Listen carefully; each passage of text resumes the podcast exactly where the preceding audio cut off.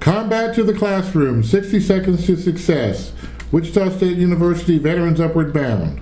How far in advance should I submit for my GI Bill benefits?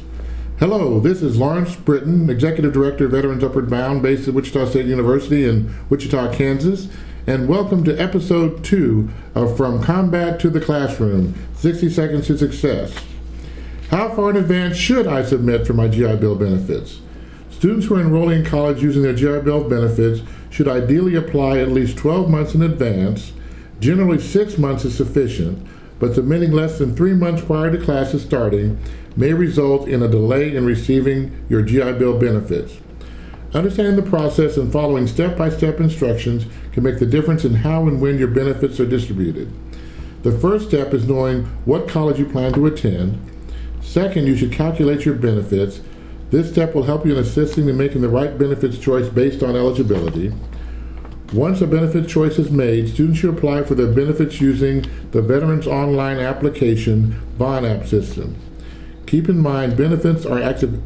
Once benefits are activated, it can take an additional six to eight weeks or more before students receive their certificate, certificate of eligibility in the mail from the VA.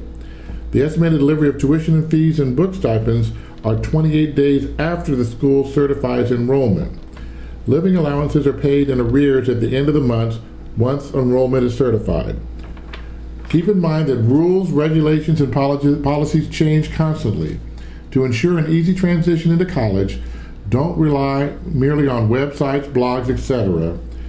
Uh, at your local college or university, contact your local Veterans Upward Bound, uh, Education Opportunity Centers, Veteran Services, or the admissions office and the career counselor as soon as possible to begin your transition.